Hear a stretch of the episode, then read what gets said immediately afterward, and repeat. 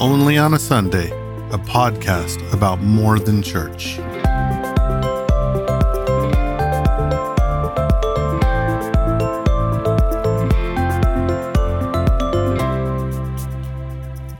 Welcome to the Only on a Sunday podcast. My name is Daniel Lowry. This podcast is an extension of the Santa Clarita Valley Underground, whose mission is to catalyze gospel movements in Santa Clarita, Los Angeles, and beyond. We discuss all things gospel movements, what they are, methods for bringing them about, and hearing practitioners' stories from the field. Today, we are joined by Jon Ritner. Jon served as lead pastor of Ecclesia Hollywood and director of Forge Hollywood, a missional discipleship training program. He pastored for 10 years in a megachurch in Williamsburg, Virginia, before moving on to plant micro churches in Brussels, Belgium. Today, Jon focuses on coaching and consulting and in his position as Chief Strategy Officer with Communitas International. He holds an MDiv to, from Trinity Evangelical Divinity School and a Bachelor of Science from the College of William and Mary. Jon and his wife, Kristen, of 20 years, have two children. And he is also the author of Positively Irritating Embracing a Post Christian World to Form a More Faithful and Innovative Church. Jon, thank you for joining us. Yeah, Daniel, it's great to be with you again. Look forward to connecting today. Yeah, yeah. I mean, we were joking in the intro, like your book. I was like, where was this thing five years ago when I was pastoring and going through my own crisis of mission and seeing different things? So I'm really excited to to talk about it. Yeah. But uh, hey, uh, one thing we do on the show is we ask our guests to share with us a funny mission story like you know something that only you can't make it up kind of stuff so yeah. do you have something that you could share with us yeah you know years ago the first time i ever went on a cross-cultural kind of mission trip right in terms of short-term trip even i was a youth leader and we took a team down to mexico and i had been a, an ap spanish student and felt pretty confident in my ability to speak the language and i was trying to model for these kids how do you embed and you know, one of the ways of doing that is is uh, speaking the language, even if you feel a little uncomfortable, to try to center the the culture that you're working in. And so I thought, okay, whenever I go out into public, I'm going to do my best to speak Spanish. And I remember I had the the leader, the local leader, who was a, a seasoned pastor, kind of with me, and uh, we walked we walked into a little bodega one day, and I had to buy water for uh, all of our team. They tell you not to drink the local water as a as a non local, and and I remember I bought all the water, and then I, I said in my best Spanish to the woman, um, "Can I have a receipt, please?" And she kind of stared at me, and I repeated it like maybe my pronunciation wasn't correct. Can I have a receipt? And finally, she just shook her head. I was like, I, I don't know what's going on. I walked out, and the pastor looked at me. He goes, you, "You know, you just asked her for the for the recipe for water, right?" And I went, "Nope." Okay, I was looking for a receipt, and then it's funny. We dropped off the as we were heading back to drop off the water. There was like a little. There was a woman outdoor at a cafe, and I noticed she was reading the Bible, and I was kind of not familiar with this notion of being out in public reading a Bible, and I didn't know if that was common for Mexican culture. And I thought I want to connect with her, and so I looked over and I said, "I like your book in Spanish." And again, just a blank stare. And I, I smiled again. I like your book, and nothing. I walked away. And the guy at this time, the pastor now, is dying laughing. And I said, I don't understand. He said, What do you think you said? I, said, I think I said, I like your book. He goes, No, no, no. You said, I want your freedom. And he goes, Libro is book, Libre is freedom. And I went, Okay. He goes, What are you like, a trafficker? I'm like, and then he laughed. He goes, Maybe just stop talking to people. You know, I learned that the, the challenge of uh, cross cultural ministry is, you know, if you're going to speak the language, you better be ready to make a fool of yourself. And so we, we had plenty of those experiences in Brussels too, as we were trying to learn some conversational French. Yeah, I don't I don't know what to say, man. That's like yeah. I'm surprised she didn't reply with uh, two parts hydrogen, one part oxygen. That's right. she she knew the recipe. She could have told me. yeah, yeah, yeah. Right. Like, come on, lady, don't hold back here on me. Uh, that's awesome, man. Well, let's jump into hearing your story. You and I met through a friend a few months ago. Actually, we had breakfast together, and uh, was really encouraged by your story the trajectory of where Jesus is taking you, the way you see ministry, the way you see the church and the possibilities that exist. I think it's so easy for us to, you know, throw stones at the Western church and, you know, here's everything wrong with it. Like that's the yeah. easy part. But meeting people that have some ideas for like how we can move forward. That's that's more of a rarity, I think. Well, in my experience, anyway. So I'm really excited to share some of your ideas and also the ideas in your book. So let's just start off by finding out a little bit about more, you know, who you are, like where did you come from, growing up, all that kind of stuff. So yeah. Yeah. Who are yeah, you? I, I I grew up in the Northeast, the suburbs of New York City. From you know birth to high school graduation was up there. Uh, one of the unique oddities of my childhood is that my parents were pastors, and I like to say all five of them. Uh, between my my mother and my father, and then their second marriages, and then eventually my father's third marriage. All five of my parents and step parents are ordained Methodist pastors. And so my, my parents met at seminary in, at uh, Union in New York City. And then there was, uh, you know, I was the ultimate PK, right? I mean, everywhere I went, whether it was school year with my mom or summers with my dad in Minnesota, my parents were always pastoring and I was always kind of with them. But, you know, my experience of that as a child, as an observer, was that faith and, and, you know, God and religion was really something that only took place on a Sunday, as your podcast says. It was a, a one day a week experience. And it didn't seem to really infiltrate the rest of our lives. We didn't have family devotions. We didn't pray much. We didn't talk about, you know, the life of Jesus. And I didn't really have an understanding of the gospel or a personal relationship with Jesus um, through that time. And so, you know, being in that kind of fishbowl of moralism and pressure to perform as a kid without the internal transformation, you know, really led me to to not view it as something that I wanted long term in my life. So when I went to college down in Virginia, I basically decided I was not going to church anymore. And my freshman year, I joined a fraternity house and decided to kind of go in the opposite direction.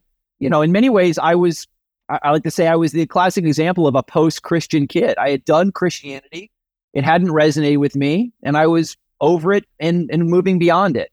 And then, you know, the way God works in this fraternity house, little did I know that there were seven guys who were following Jesus. A lot of them had young life backgrounds, and they viewed themselves as kind of sent missionaries into this fraternity house. And and as they got to know me and they shared their faith with me and they shared the gospel with me, and as m- God was working in my life, eventually I came to a point where my sophomore year, you know, I wanted what they had, and uh, I ended up kind of surrendering to Jesus and my prayer was just simply, God, I quit. I can't do this anymore. And, you know, I'm ruining my life. And I asked those guys if they would help me and pray for me. And those became the first guys who kind of mentored and discipled me.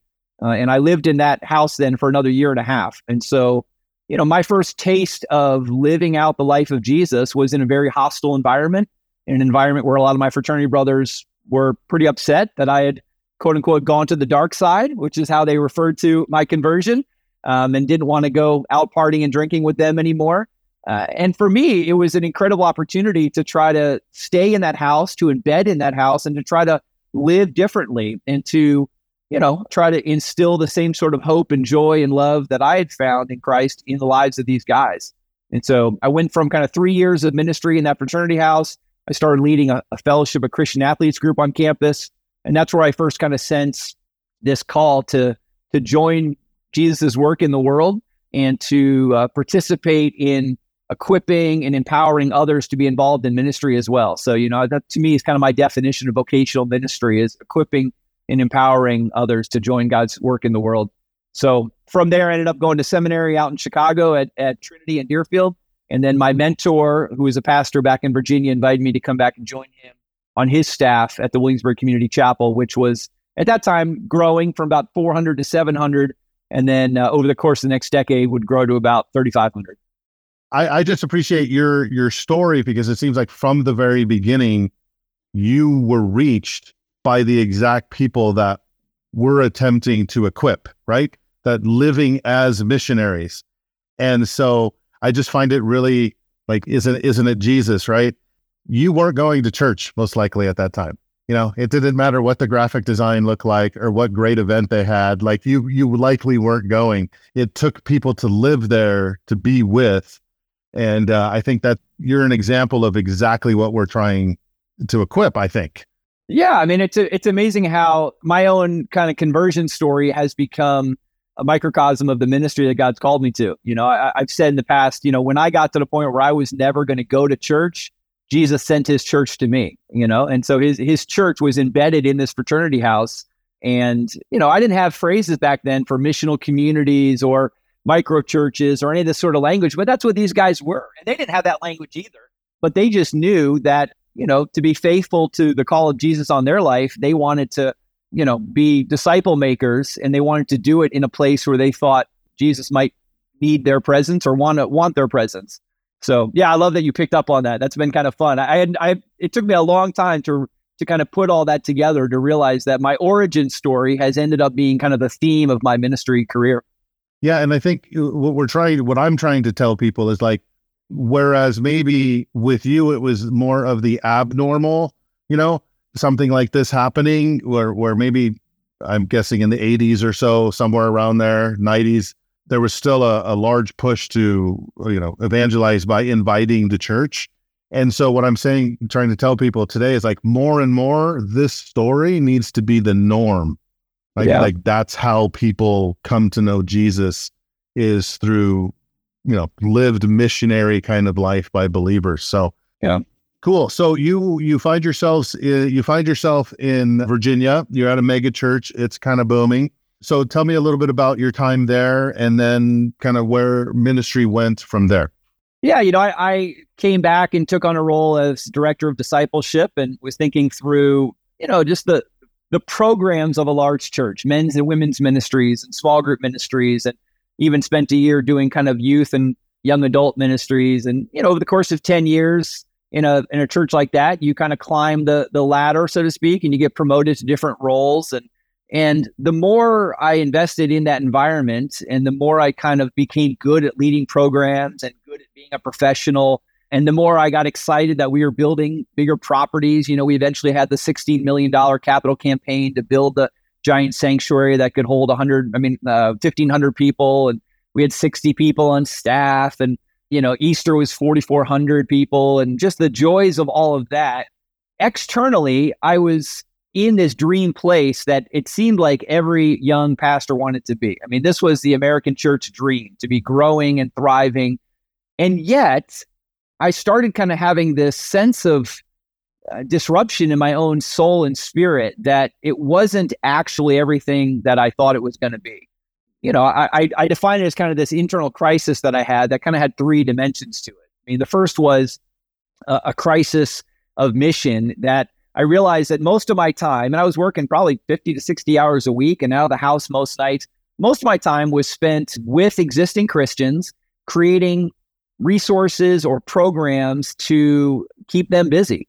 You know, I, I, said I felt a little bit like a program director on a Christian cruise ship. You know, that my job was to to go ahead and fill every hour of the day for my Christian church members so they had something they could do.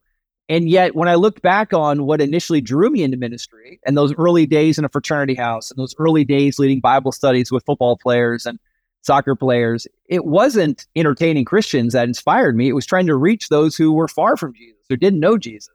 And I just didn't have any time for that. I mean, who had time to spend with those in your neighborhood when you were leading all these programs? So for me, that just felt like there was a dissonance there. This is not why I got into it. And yet, this is all I do. And then I began to kind of look around the the neighborhood and the city around me and realize there were whole patches of our of our community that we had no impact on. In many ways, we were kind of just a white upper middle class suburban church that dealt with issues of loneliness and relational challenges around marriage and parenting, but we weren't dealing with any of the socioeconomic issues in the city. We weren't engaging across racial lines. We weren't really engaging in areas of like the arts or politics or even really business well. We were just kind of living in this religious sector. And and I just felt like there's more to the life of Jesus than just the church world, you know? And so something felt broken about that. I, I didn't quite know how to even articulate it. And then finally, I think what really got to me as a pastor who wanted to one day be a, a, a mega church lead pastor was I began to see across the, the nation these megachurch lead pastors start failing, right? I mean, that was, you know, late 90s, early 2000s. I won't mention names, but, you know, it's just started even before social media. Guys, you know, guys blowing up their marriages, guys having affairs, uh, you know, guys embezzling funds. I mean, just all sorts of things that were happening. And it seemed like the leadership culture that I was in was not healthy. And then I even began to realize that my mentor was having some issues. And I personally was examining my own heart and going, this, this really isn't a healthy system to be part of. You know, when I realized that I wanted nothing more to than to ascend to the throne of this megachurch, right? I mean, I wanted to be the guy who 40 Sundays a, a year got up front and taught in front of three services in this giant sanctuary. And I wanted that affirmation. I began to kind of go, ooh, that is creepy. That's ugly. That's that's not a side of my heart I want to feed. And yet this model of church is feeding that. And so I didn't really know what to do. It felt a little bit like the, you know, the proverbial you're climbing a ladder and then you find out you find out it's against the wrong, you know, building and you're like, "Ooh, I don't I didn't think I don't think I want to be here." And so I didn't know what to do with all that, but I began to kind of wrestle and pray and be like, "Jesus, is there something more, you know, and am I missing it? And am I maybe not being as faithful to the call you put on my life as I should be?" And so around that time, I had a, a beautiful God encounter where on a, on a Thursday when our staff gathered, we had a, a friend from Brussels, Belgium, who was a, a local missionary that we supported. And he came and shared with our staff about the work that God was doing in post Christian Europe. And he shared about some new forms and expressions of church that were not relying on professionals, programs, or property. And instead, they were focusing on making individual disciple makers, basically putting all of their eggs in the basket of people formation. And I just, something about that resonated. And, you know, in those divine moments that happen over the course of your life, I sensed this God whisper that sparked me and encouraged me to try to go join what they were doing. The phrase was, you know, what if you could go to Europe and experience the future of the American church and experiment there and then come back and help prepare the church for what's going to come. And so 9 months after that meeting, my my wife and my two kids, we arrived in Brussels on a 3-year commitment on a missionary visa to serve his team there and to basically learn in the sandbox of of Europe uh, new ways of expressing the church. So that was that was my journey from kind of mega to then micro, and, and the life of Brussels was basically micro expressions around the city, five or six different micro church expressions of anywhere from 15 to 25 people that only gathered for worship once a month, but primarily expressed the life of Jesus through community gatherings, uh, pub quizzes, day play, you know, play dates in the park, uh, community service projects, volunteering with nonprofits and things like that. And then eventually see people begin to express some interest in Jesus, and we might invite them into our home for a spiritual conversation, or we might invite them to a prayer gathering. But we never really invited them to our worship gathering, knowing that that was kind of a, a cross cultural experience for them.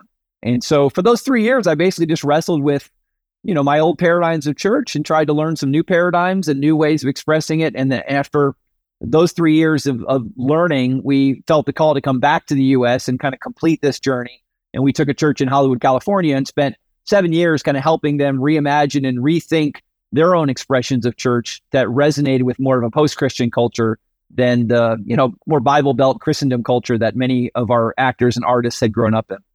Yeah, I, I want to just go back just a little bit yeah. To when you were at the mega church. So you you had mentioned that you, you it was about 400 when you got there and then it went to 700 and then eventually, you know, you're in the multiple thousands. But at the same time, you're you're talking about how you're not really reaching in the business community, socioeconomic, you know, status, racial lines and everything. So where's the growth coming from? Uh-huh. Uh-huh. oh yeah. Right. And I so mean, like so just mm-hmm. like you and I have been around long enough to know, like, I don't think people really understand where the growth comes from in sort of this mega church dynamic because it's easy to sit in the pews and say, look at my church, we're reaching the city because so many people are coming, right? So yeah. where was your growth coming from? I mean, there's three, in my experience, there's three growth engines within any church when it comes to numbers in your gathering. You know, the first growth engine is is actually making a new disciple from scratch, right? That which is beautiful. That's the dream. That's what we all want. Someone who doesn't know Jesus, encounters your community, ends up becoming a follower of Jesus, and wants to participate in the life of your church for maturity. There was that was pretty rare. I mean, that might have been 10 to 15 percent of our growth. The majority of our growth was from the two other streams, which was existing Christians who were dissatisfied at other churches in town or who were just looking for the best programs, the best teaching, the best music, the best youth program in town, and switching over to our church. So we were, you know, doing a lot of sheep stealing, sheep shifting in our community. And I didn't realize it till much later, but you know, most of our growth came from people swapping out of their existing churches and into our church. And then also you had people in a, a retirement community like Williamsburg moving from the north and coming down and trying to find churches. And the larger we grew, the more our kind of reputation as the the most active, best program, best worship, best teaching, uh, best production church grew, the more people were attracted to us and, and came. So there was kind of a, a gravitational pull that that got more powerful the larger we got that would attract new people and then also attract people who were already in the town and others. But most of our kind of baptism stories were not, you know, people who were far from God. They were people who were either rediscovering their faith or who had a crisis moment in their existing faith and had decided they wanted to kind of recommit their life to Jesus. So it wasn't a lot of organic growth. And and to be fair, I had to go back to that town and I've met with local pastors and I've apologized to them. I've said, listen, we we never really uh, considered how our actions and our strategy might be negatively impacting the body of Christ that was in your expression. You know, the phrase I've used is we didn't very we didn't play well with others on the playground. You know, we were a little bit of the bully in town who didn't think about how our actions might have been impacting others. And so I've had to personally kind of repent of that and, and confess that to other churches. And I'm I'm very thankful that even in that town now there's a lot more collaboration across church lines and a lot more coalitions of pastors who are working together to kind of prevent that stuff from happening. Yeah, yeah. I, I you know, I, I read this book a while ago. It was on an airplane called The Walmart Effect. I don't know if you've ever read mm, that book. No.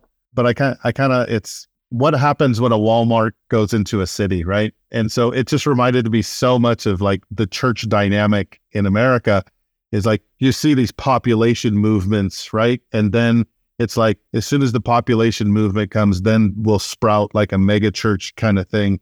But then as that sprouts, like all the smaller churches start to die away until yeah. you're left with just a few. And that's the same thing that happens in the Walmart effect. The Walmart moves in as it sees the trends of population growth. And then as soon as it opens up, all the small businesses shutter because they can't they can't keep up with the Walmart, right? Like the pricing, the the system, just they're better at it yeah. in every way. And so I bring this up not to really bash the mega church, you know, like God bless you guys. It's yeah. just to to really bring a realization for people that that may not really understand is like there's really not much as you call it organic disciple making growth that's happening both in the larger church and in you know your more community centered churches. Like it's just not happening. It's really just musical chairs.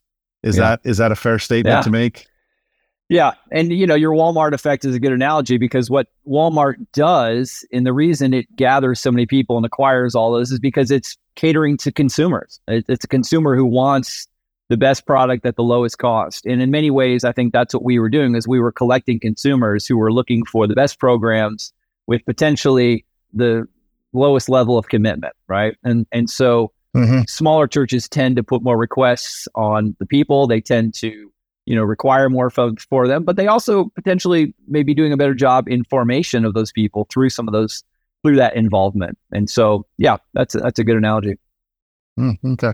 So your ministry career, your mega church, you know, the the transitions, paradigm shifts that have happened. Go over to Brussels. You make your way back to to Hollywood. Tell me a little bit about in your book. You mentioned the crisis of mission, right? The impact that it's had on your leadership. Could you share a little bit more about kind of that concept? Yeah, I think a lot of my understanding of a lot of my theology, a lot of my ecclesiology in the megachurch days was that God does his best work within the, the walls of the church. You know, that the, the highlight of God's week was Sunday at 11 o'clock. And, and that's where he, he really would show off in terms of teaching people, having God moments.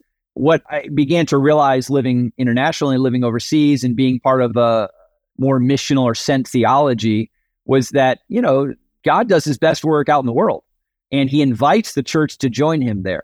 and that there is value in the gathering of the community uh, and there's value in us coming together but the the proper rhythm of life is a breathing in and breathing out uh, it's a a gathering and a scattering and we you know i had never really celebrated much the value of the scattering of the church into the world and thought about what does the church need to engage in the mission of jesus the life of jesus in these everyday places of life you know we use the language of the places that you live work play, create.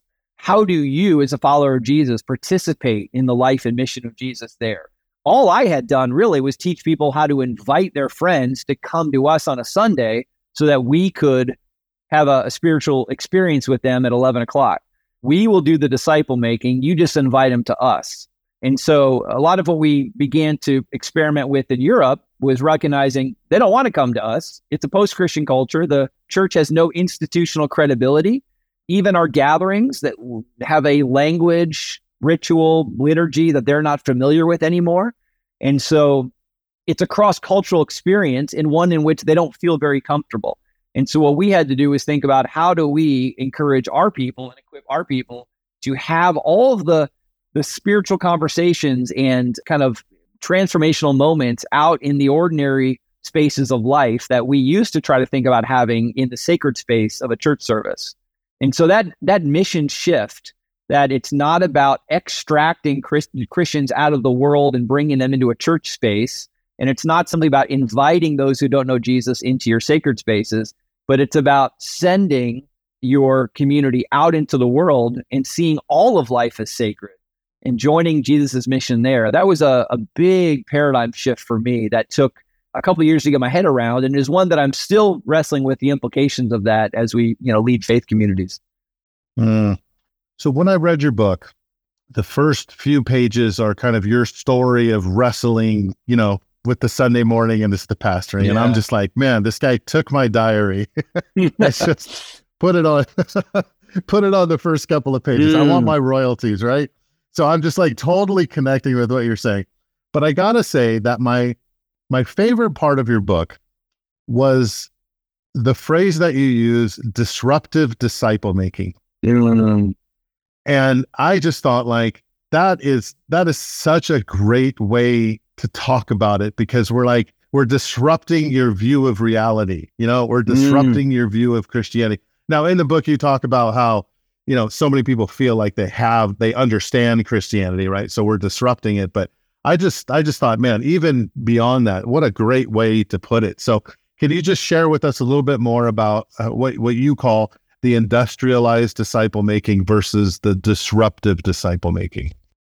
Yeah, you know, that disruptive disciple making phrase to me is really capturing the idea of the challenge of post Christianity, which is that in a post Christian culture, most people have been exposed to forms of Christianity. They've been exposed to existing Christians. They may have even been exposed to the message of Christianity in such a way that they think they understand it and they're not interested in it. Now, it may be a true uh, understanding of it. It may be more of a distorted understanding of it, more of maybe a cultural understanding or even a political understanding of Christianity. But they've come to a realization that they know what it is and they don't want it it, it's as simple as thinking about your, you know, least favorite fast food restaurant. You know, there's got to be some fast food restaurant that you've tasted just enough to know, Ugh, I don't like that place. I don't want to go there anymore.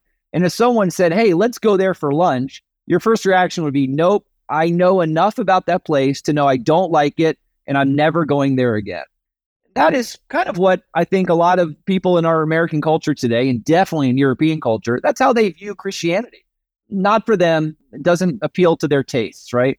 So, how do you get someone to try that restaurant again if they think they've already made a decision? And the reality is, you have to play with their expectations. You have to find a way to break them out of their current assumptions. And I use the analogy in the book of you know a, a speed limit sign when when someone there was a, a retirement community in Williamsburg that I would drive into to do a chapel service sometime and, you know, we all have an awareness of what a speed limit sign is. And maybe if we're in a new neighborhood, we check it out of curiosity.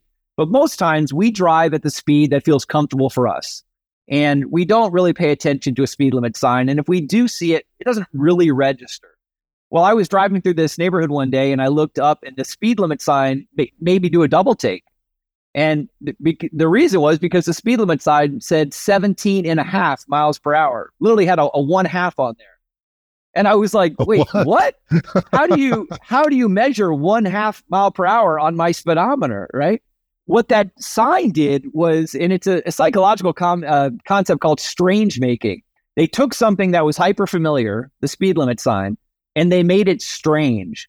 And by making it strange, it caused me to pay attention to it. And so the natural reaction was I looked at 17 and a half miles per hour, and then I actually looked at my speedometer to see what I was doing. Now, the funny thing is, if it had said 15 miles per hour, that would have been safer, but I probably wouldn't have paid attention to it because it's so hyper familiar, I would have ignored it. But by the by making it strange, it disrupted my thought process and caused me to take a second look at it. And so, you know, I use that analogy by saying what I think the challenge in American Christianity is, is that so many people have an assumption of what Christianity is that causes them to dismiss any traditional expressions of it. Sunday morning church, a Bible tract, an outreach event. No, no, no. I know what that is. I'm not interested. The challenge for us as Christians is to find a way to make the expression of Christianity strange enough or disruptive enough that someone stops and goes, wait a minute, I've never seen anything like that before. And the reason you want to disrupt their assumption is so that they, it's not about Christianity, it's about getting them to go, wait a minute, if that's what your faith looks like, then maybe I need to reconsider Jesus. It's ultimately about getting them to think about who Jesus is. And so I say that the, one of the skills that we need in our in our modern churches is to help people know how to live disruptive disciple making lives. How do you engage with the world around you and make your expression of Christianity strange enough, unique enough, remarkable enough that people go, "Wait a minute, I I, I thought I know what what it was to be a Christian, but I've never seen anyone do that." You know, Michael Frost uses the the line, you know, we're called to live a questionable life. That's his expression of this. And what he means by that is we're called to live a life that evokes questions from people for which the gospel is the answer. Where someone might look at your life and go, you know, a lot of people are involved in charity, but I've never seen anyone express the kind of radical generosity or, or care or compassion that you express. What's that all about? You know? Or I've seen a lot of people go out of their way to, you know, serve others in their lives, but man, you go above and beyond. What is that all about? These sort of questions where then you say, well, uh, actually, uh, I'm a follower of Jesus, and Jesus's main purpose in life was to to serve others, and so I'm just trying to model my life after that. That's not about Christianity. That's not about church. That's pointing them to Jesus. And I've had those sort of conversations, and people look at me and go, "Huh, that's cool. I like that. Huh, yeah, I like that." And if I had said to them, "Hey, you want to go to my church on Sunday?" They go, "No, I don't like church. I don't like that." But something about you know, a disruptive practice from the life of Jesus made them go, oh, I, I like that. I want to reconsider that. And so it's a very different skill set and it takes a lot of creativity and practice, you know, but I think it's it's kind of key for the modern day Christian to think about how do I live these remarkable practices of Jesus that cause people to remark on them? How do I live a questionable life that causes people to question them? How do I disrupt their assumptions of a Christian or of Christianity that make them go, maybe I have it wrong. Maybe there's more to this than I thought. Hmm. And how is that different than what you call the industrialized disciple making? So just to help us under, yeah, you know, if we understand like maybe the other side, it helps us to understand more what you mean by the disruptive. So how is that in your mind sure. different? Mm-hmm. Yeah, the you know, the Industrial Revolution was all about creating systems that plug and play systems, right? Where any individual person on the industrial assembly line could be replaced with another person who knew how to do one specific task. So my job is to punch the rivet and then pass it down the line. My job is to attach the the windshield to the car and then it moves on. And all I know how to do is one thing. There's no way I could make a whole car. I just know how to attach the windshield to a car. A lot of churches had become, I think, have become kind of industrialized in their disciple making approach, where they take individuals in their community and they say, "Hey, we have a, a an assembly line of discipleship. They, they call it a discipleship pathway for new people." And we want you to play one role in that pathway. So we take you, if you're an extrovert, we say your job is to be on the hospitality team Sunday morning that stands in the lobby and greets people and makes them feel super warm and friendly and answers any questions and shows them where the coffee is. Or you're more of an introvert. So your job on the pipeline is to stand in the parking lot and show people where they park and have a good systematic approach to parking that makes it highly efficient, right? Or you're good with kids. So we're going to put you in the nursery on a Sunday morning and, and you're going to uh, help our kids sing songs and, and learn some Bible stories. But you have one specific part to play. And the most important parts in the assembly line will be played by the professionals. It's the stuff that happens up on the stage, right? It's going to be the Bible teaching, it's going to be the gospel presentation. It's going to be maybe the end of service altar call invite, the closing the deal, so to speak. But those important parts will be played by professionals. You just play your part. And what ultimately happens in that sort of a, an industrialized approach to disciple making is if you can get someone to go through the assembly line, you might be able to make them into a disciple but you're not having a transformational impact on the life of your own people who are only attaching a windshield to a car. They don't know how to make a car, they just know how to put a windshield on. And so, what I learned as I began to engage over a decade with people in my megachurch is that if I went to them and said, Hey, I've got a young college student who needs to be discipled, they need to know the way of Jesus, they need to learn the life of Jesus. If I assign them to you, could you disciple them? They would look at me like, oh no, I, I wouldn't. I'd have no idea what to do. But I'd think to myself, but you've been in this church for 20 years. You've, you know, and then I go, but honestly, all we've ever asked you to do is be an usher, or all we've ever asked you to do is, you know, be on the worship team. You've you've only attached a windshield. You've never made a whole car.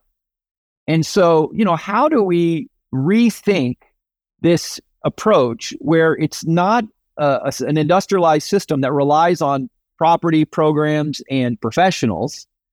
But actually, we teach each individual disciple to know how to make a disciple themselves, you know, to, to actually know the skills that Jesus was instilling in his disciples when he would send them out two by two and say, now go into the neighborhood and proclaim the kingdom of God and, and make disciples. What he didn't say was, hey, go invite everyone to come back to my my big gathering on the hillside tomorrow and I'll do the disciple making, guys. I can't possibly trust you with that.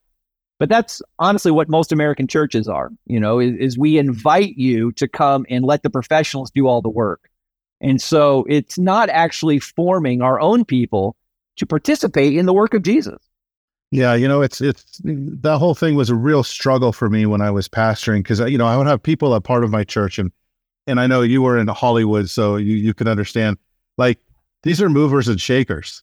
You know, mm-hmm. this is like bank presidents would come to my church. I had one guy that had started, you know, a multi, multi, multi million dollar company. And, you know, he had like a thousand employees and all this stuff. These are like high capacity people. And the best I had for them was, could you help me cook bacon for the men's breakfast on Saturday? Yes. You know what I mean? Yeah. like, yeah. right. Like, can you work the nursery?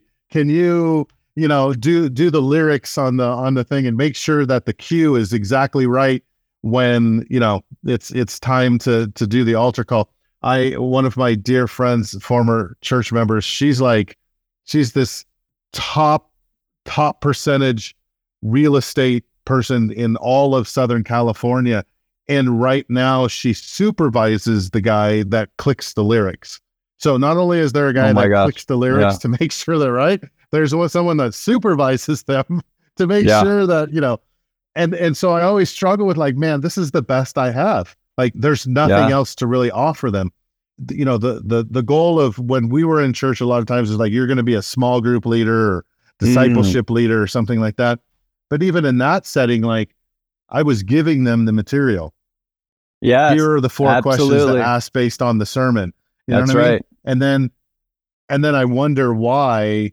we don't have any ministers. You know, we don't yeah. have any missionaries. So, yeah, I really appreciated what you had to say about kind of that dynamic. Yeah.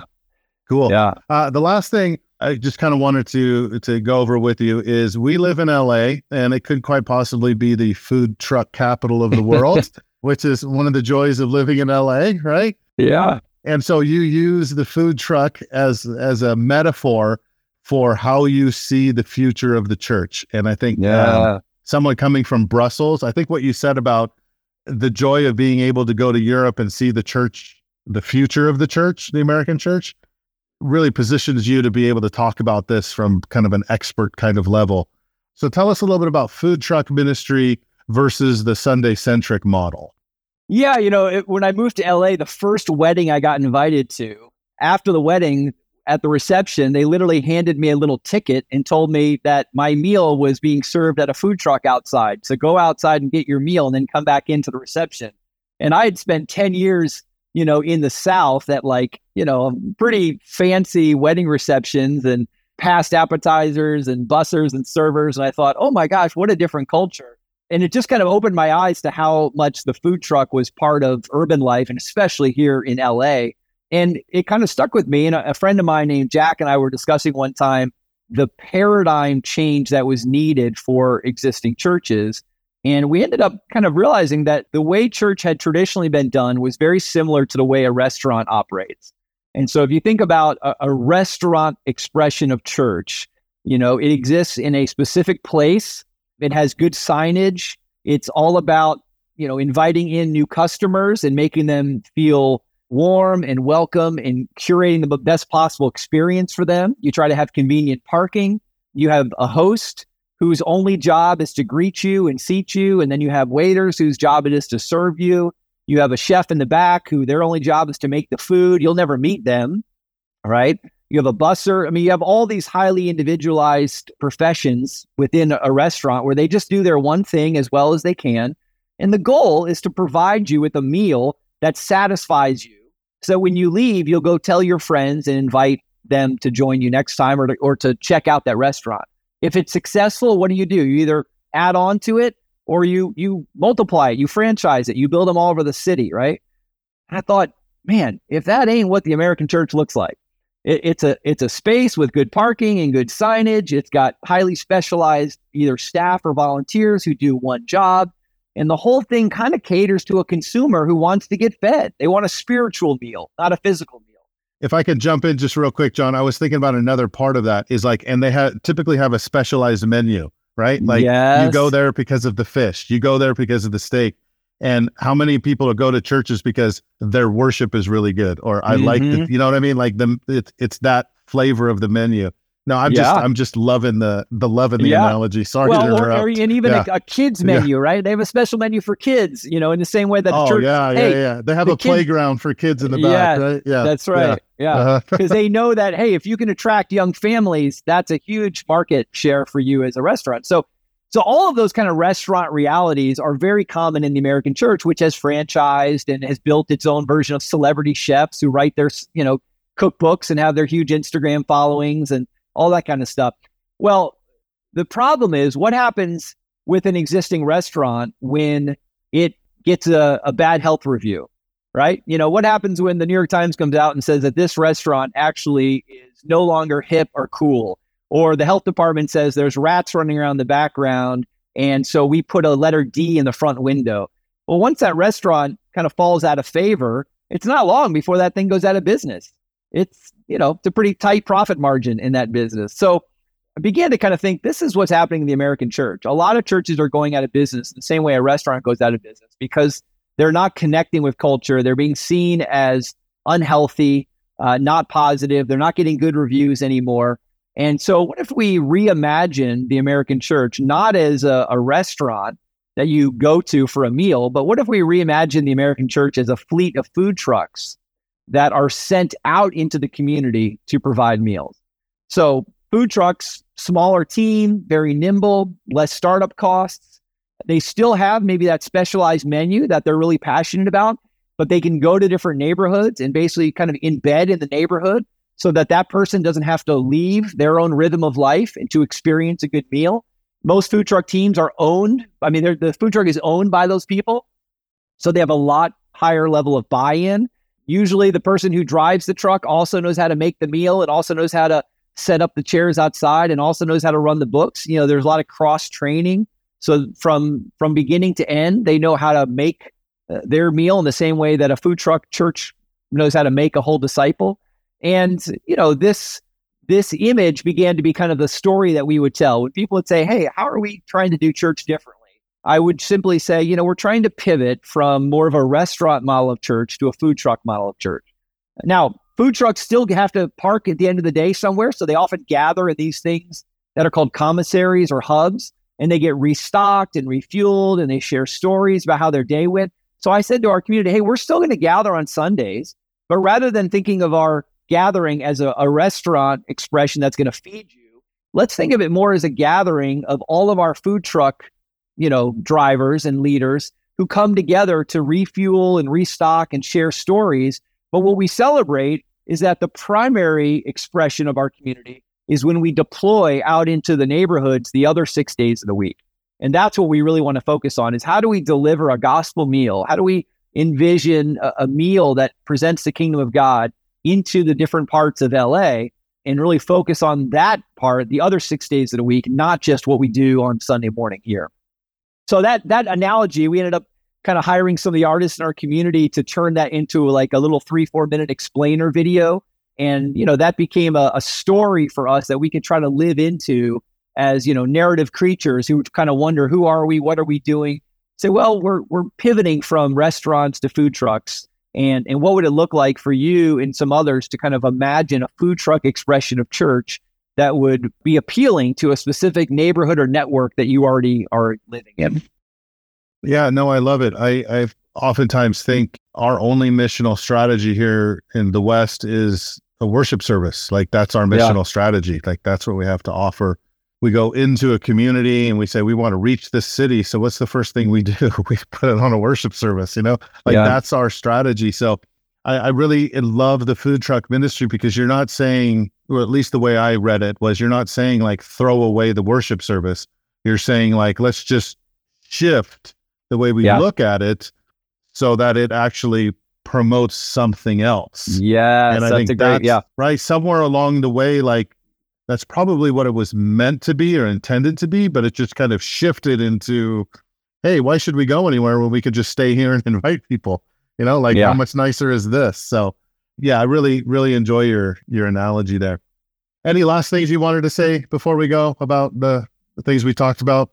You probably have a couple days for those who are church leaders in your community you know you probably have two different church types of people you have those who are exist who are leading existing traditional forms of church that are a little more sunday centric you know property professionals programs you know my book was intended for that kind of audience to kind of think about making the pivot making the shift beginning to experiment with new ways of operating the church you also probably have others who are maybe out of leadership but would want to start something have this vision for uh, something new, but may not feel like they have the training, may not feel like they have the community around them, you know. And and I think that you know nowadays more and more of my heart is going towards equipping those local leaders to imagine themselves as pioneers or planters who don't have to try to start something big, but can start something very small, very local.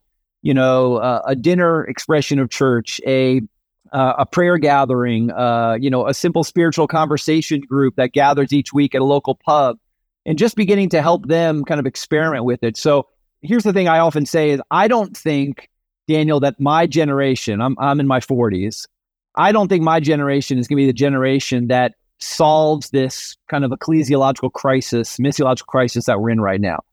I think this generation is the generation that is going to have the courage to experiment with new ideas have the courage to maybe, you know, critique some of the old paradigms and basically stir up the pot enough that the next generation, my kids who are 17 and 14, will actually be able to create some new forms and models that that connect with the next generation. So I recognize that we're in kind of a liminal transitional space right now. We're in this land in between.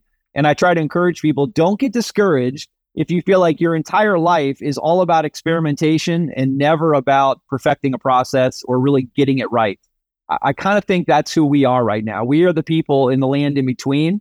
And our job is to be faithful to critique, to have a prophetic voice that says we we can do better as the people of God and let's try some things and recognize that the people who follow after us might be the ones who ultimately get to reap the benefit of that. You know, one of the words that God gave me years ago was your fruit will grow on other people's trees.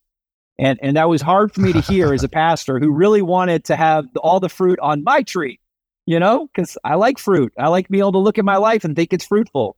But I, I felt this this sense that I'm not going to be the one who harvests a lot of the fruit that God is calling me to be a part of. And so I think that's kind of a, maybe even a word for our generation is that the the fruit of our effort will come on other people's trees in, in the next season. Mm. Well, Jon, thank you so much for taking the time to join us. I just have absolutely enjoyed our conversation.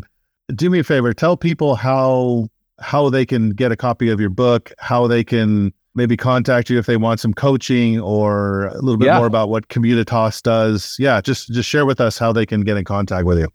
Yeah, again, the book's called Positively Irritating, and um, you know it's available on all online booksellers. There's a, I recorded my own audio version of it, which was really fun. So there's an audio version that's on Audible and iTunes and things like that as well. And my email is Jon Ritner at Gmail. There's no H in Jon, just J O N R I T N E R. I'm sure you'll see that in the show notes there. Um, one of my favorite things to do is jump on a call with a, a leadership team or uh, even an individual after reading my book and just kind of go through the the key concepts and try to contextualize them for their environment. And so that's led to some good coaching relationships out of that. I do some coaching and organizational consulting now. And then uh, if you're looking for a tribe, if you're looking for a community of of people who are experimenting in this new sandbox, Communitas International is the organization that I'm working with now, and, and we start shape churches for the modern world. And so we're we're doing that both here in North America and around the world, and and that's been a real joy to kind of see uh, the ways that Jesus is inspiring and uh, creatively expressing new forms of church through the lives of people and, and bringing their own skills and talents and calling to bear in those expressions. So, any of those ways, I'd love to get in touch with people and, and serve them if I could. All right. Thank you. Again, Jon, thank you. I've appreciated our budding friendship. And yeah, yeah, look forward to seeing how, you know, God is going to interweave our lives even more down the road. So bless you, my brother. Thank you. Great to be with you today. So thanks for joining us for this episode of Only on a Sunday. If you haven't already, please subscribe to our podcast and feel free to check us out and what we're doing at the scvunderground.org. With that being said, thanks again for joining us, and we will see you next time.